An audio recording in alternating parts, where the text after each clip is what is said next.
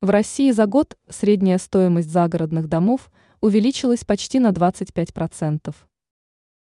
Эксперты еще в прошлом году отмечали резкое увеличение спроса у россиян на загородные дома.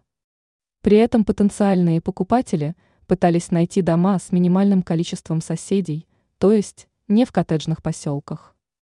Кто-то считает, что это во многом связано с пандемией 2020 года – Именно тогда многие горожане загорелись идеей переехать за город.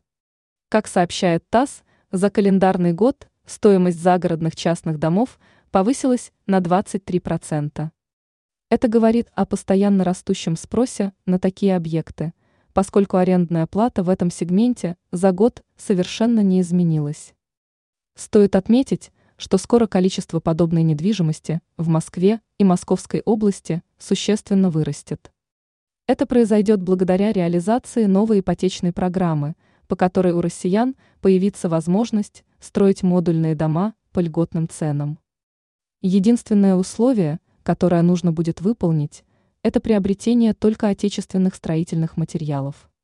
Быстровозводимые конструкции для частных домов уже производят несколько крупных отечественных предприятий.